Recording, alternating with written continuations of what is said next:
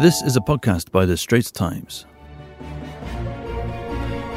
Welcome to the Double Feature Movie Podcast. I'm your host, Jonathan Roberts, and I'm joined as ever by Joanne Soh from the Hang On. You're not Joanne Soh. Hi, Who are you? my name is uh, Kok Yufeng. I'm from the newspaper as well, and I work with Joanne, but I'm a stand in because she's not a fan of horror.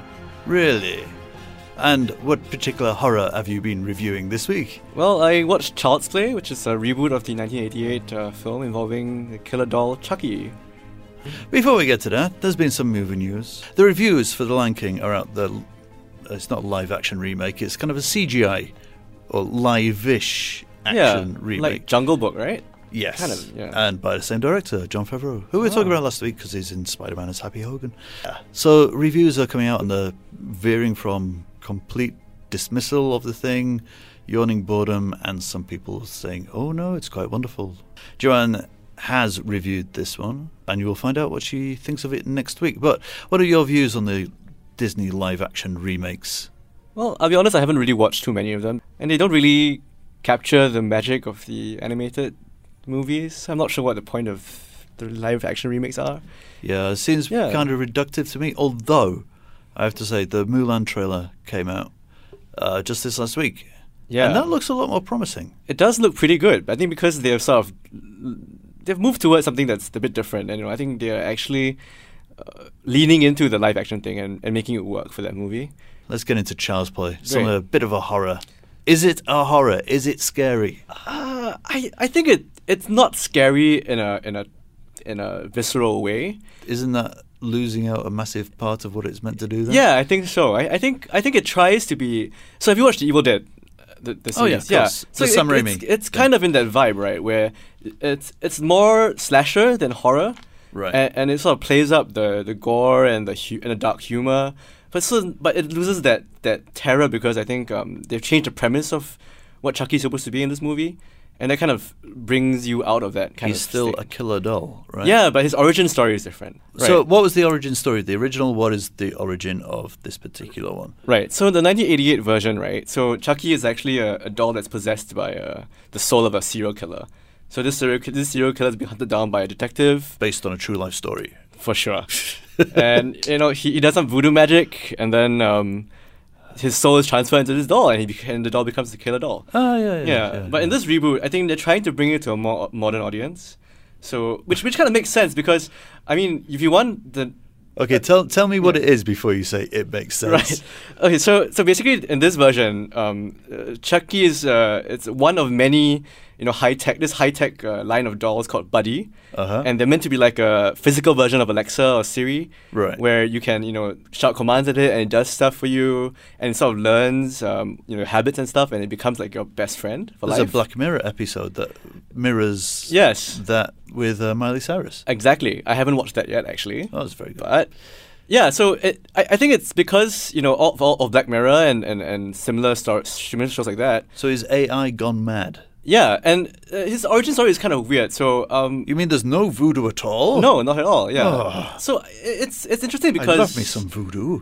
it's interesting because I think it, it, it sort of makes it relevant for people nowadays because, um, you know, with, with this prevalence of these AI stuff in our homes, Uh-huh. it makes sense that the producers want to tap into that kind of fear. But it's a very different kind of fear from of fearing your robot or you're fearing your computer from fearing a supernatural being. Yeah, because my laptop could stab me at any time.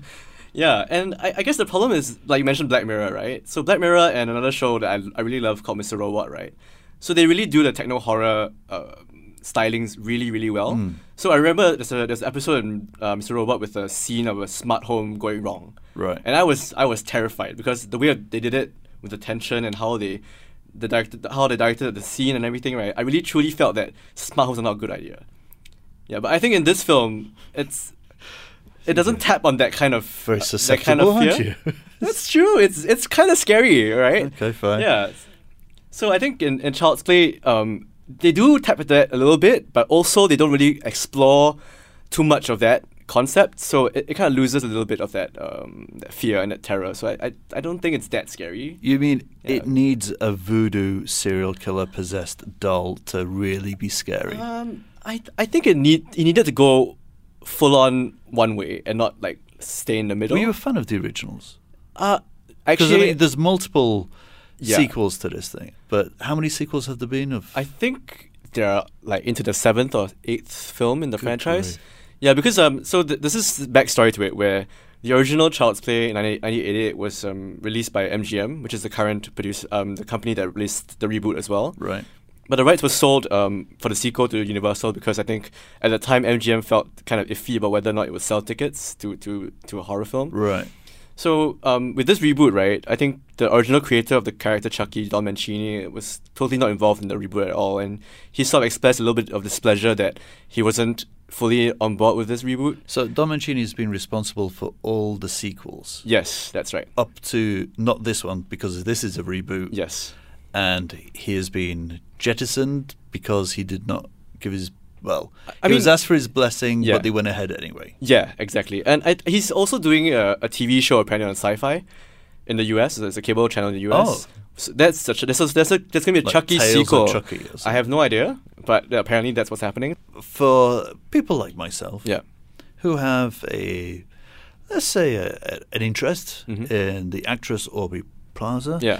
uh, fantastic deadpan acting in Parks and Rec, Yes. and generally, although she's been in some very rum comedies Mhm. or some poorly chosen what Dirty Grandpa. Dirty Grandpa, I was gonna say. yeah, it's comes across as someone who doesn't particularly like acting at all in interviews and doesn't particularly like his fame thing and be a lot happier not to be anywhere Right. near it.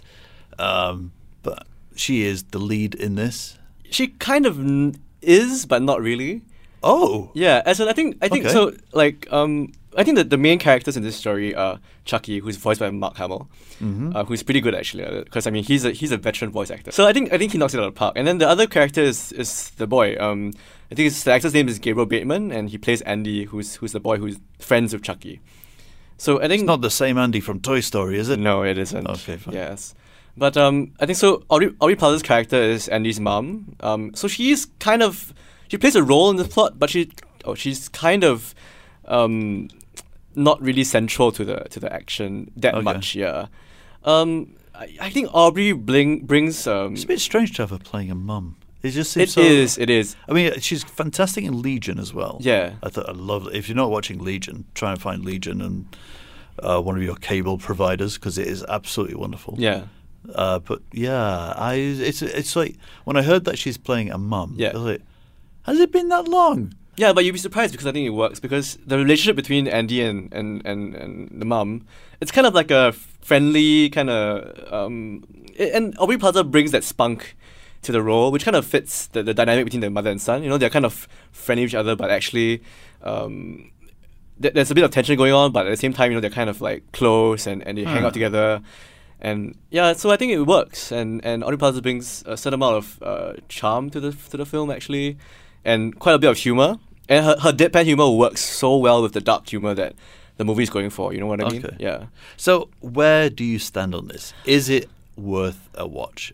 I think it's it's nine, it's ninety minutes, so it's really short. I mean, Oh. it's not that it's not a slog, you know.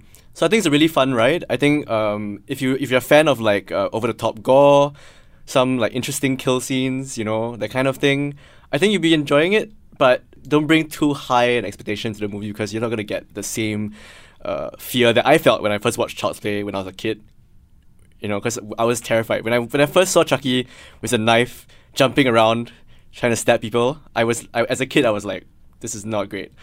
Yeah, but I, I think As a kid, how Yeah. old were you watching it? I, it was a rerun. I think. I, I think my, it might have been the it might have been the Bride of Chucky that I watched the first the Ah, first one that I watched. Yeah, okay. and I was I was freaked out. So I, I feel like it's it's good but not great. Yeah, that that's my verdict. I think. And if you're a fan of voodoo, it's not for you. no, not at all. No voodoo. No voodoo at all. Yeah. Poor old voodoo. well, that's Child's Play. Go check it out if you're looking for some kind of brainless, kind of, you know, Yeah, just some Just- fun. easy stabbing kind of time. Yeah, not just stabbing. Actually, there are quite a few interesting ways Okay. that people are killed in this in this movie. Ah, Yeah. okay. Well, we're kind of in a, a kind of odd period for cinema at the moment. I guess Lion King will be the possibly the last sputtering of the blockbusters. Everything at the moment, though, is still Spider-Man: Far From Home. which is great. It's quite wonderful. Now, last time, Joanna and I did a kind of fairly clean, spoiler free review. It's been out for about effectively for two weeks now. So if you haven't seen it yet, please avert thine ears. We're going to go into spoilers. What was your favourite moment that is quite a spoiler? Okay, so if you stayed past the ending, there are two uh, mid credit. There's a mid credit scene and there's an end credit scene. The Which, mid- for once and for the longest time, are both vital to watch. yes, you have to stay and watch those because they are crucial to what's going to happen next in the Marvel Cinematic Universe. But so the mid credit scene was brilliant because there's a cameo by none other than J.K. Simmons as J. Jonah Jameson. J. Jonah Jameson, and it's brilliant because he's playing that same role, but in a com- in a very appropriate context where well, he's J.K. Simmons played the, was chosen for the role for the Sam Raimi films back in 2002, That's or right. early 2000s, and knocked it out of the park. If anyone did. was, uh, he's also incredibly spry yes because there's that cut scene where he wears the Spidey outfit and he leaps around. Yes. and he gets on a desk and he's kind of like pops, uh, you know, kind of almost an Asian squat. yeah on the desk, but he just leaps onto the desk. yeah. But Yeah, anyway, yeah. we, we digress. So J. Jonah Jonah J. Jonah J. Jonah Jameson. That's right.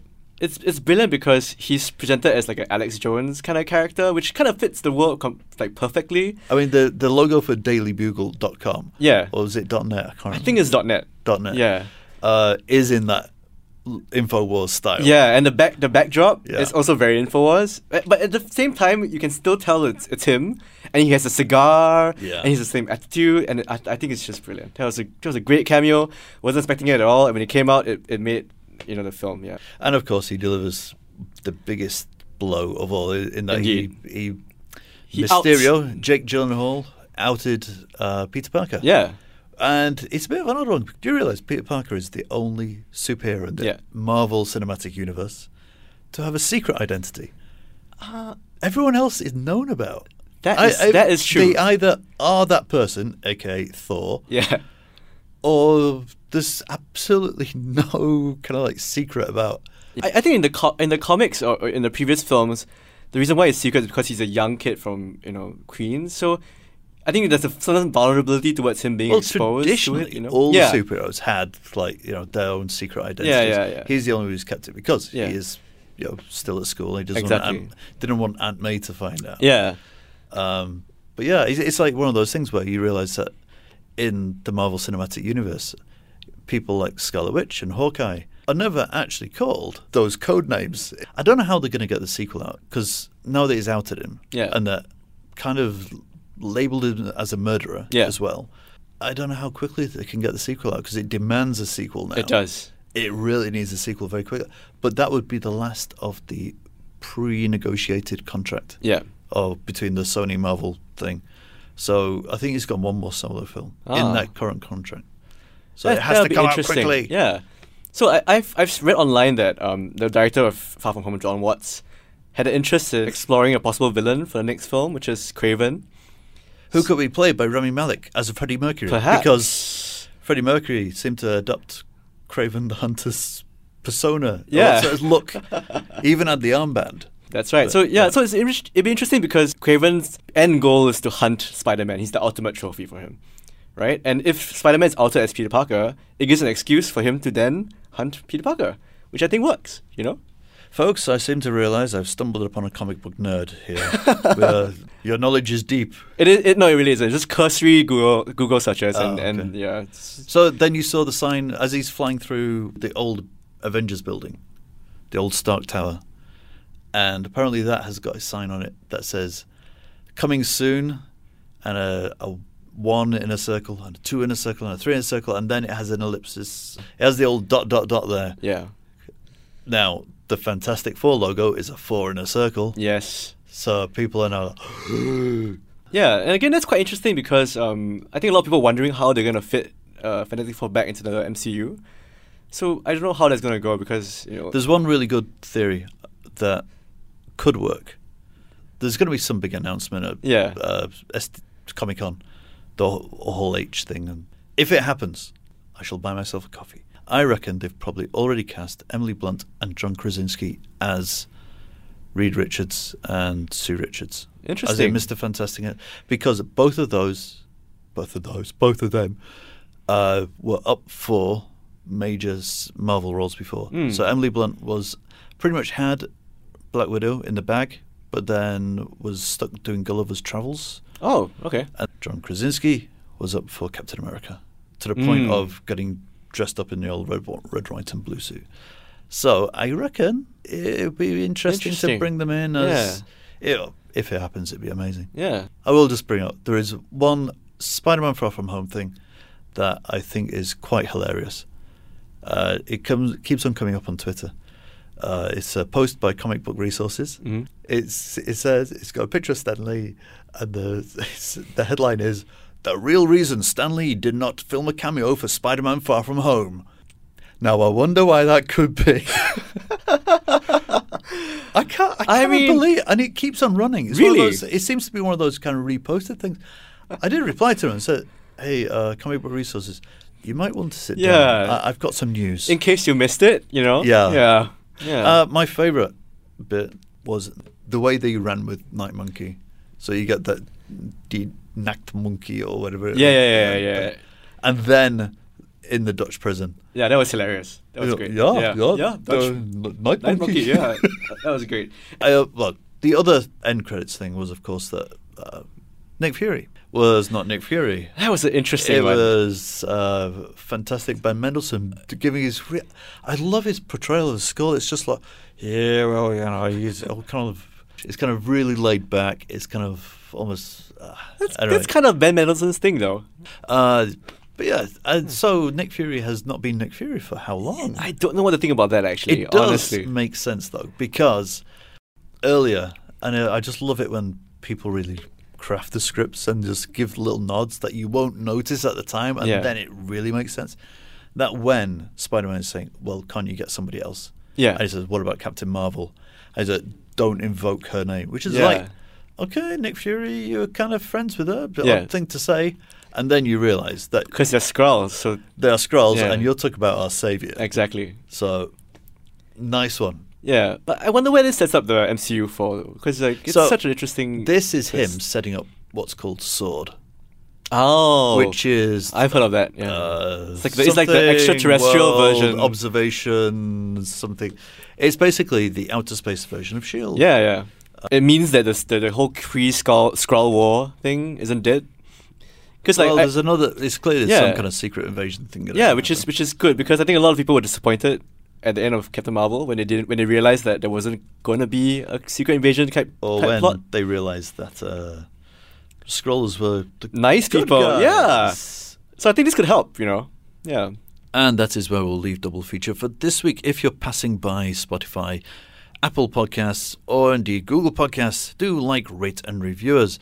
Yifeng, thank you for joining me. Thank you for having me. Bring your horror expertise. And thank you to you at home.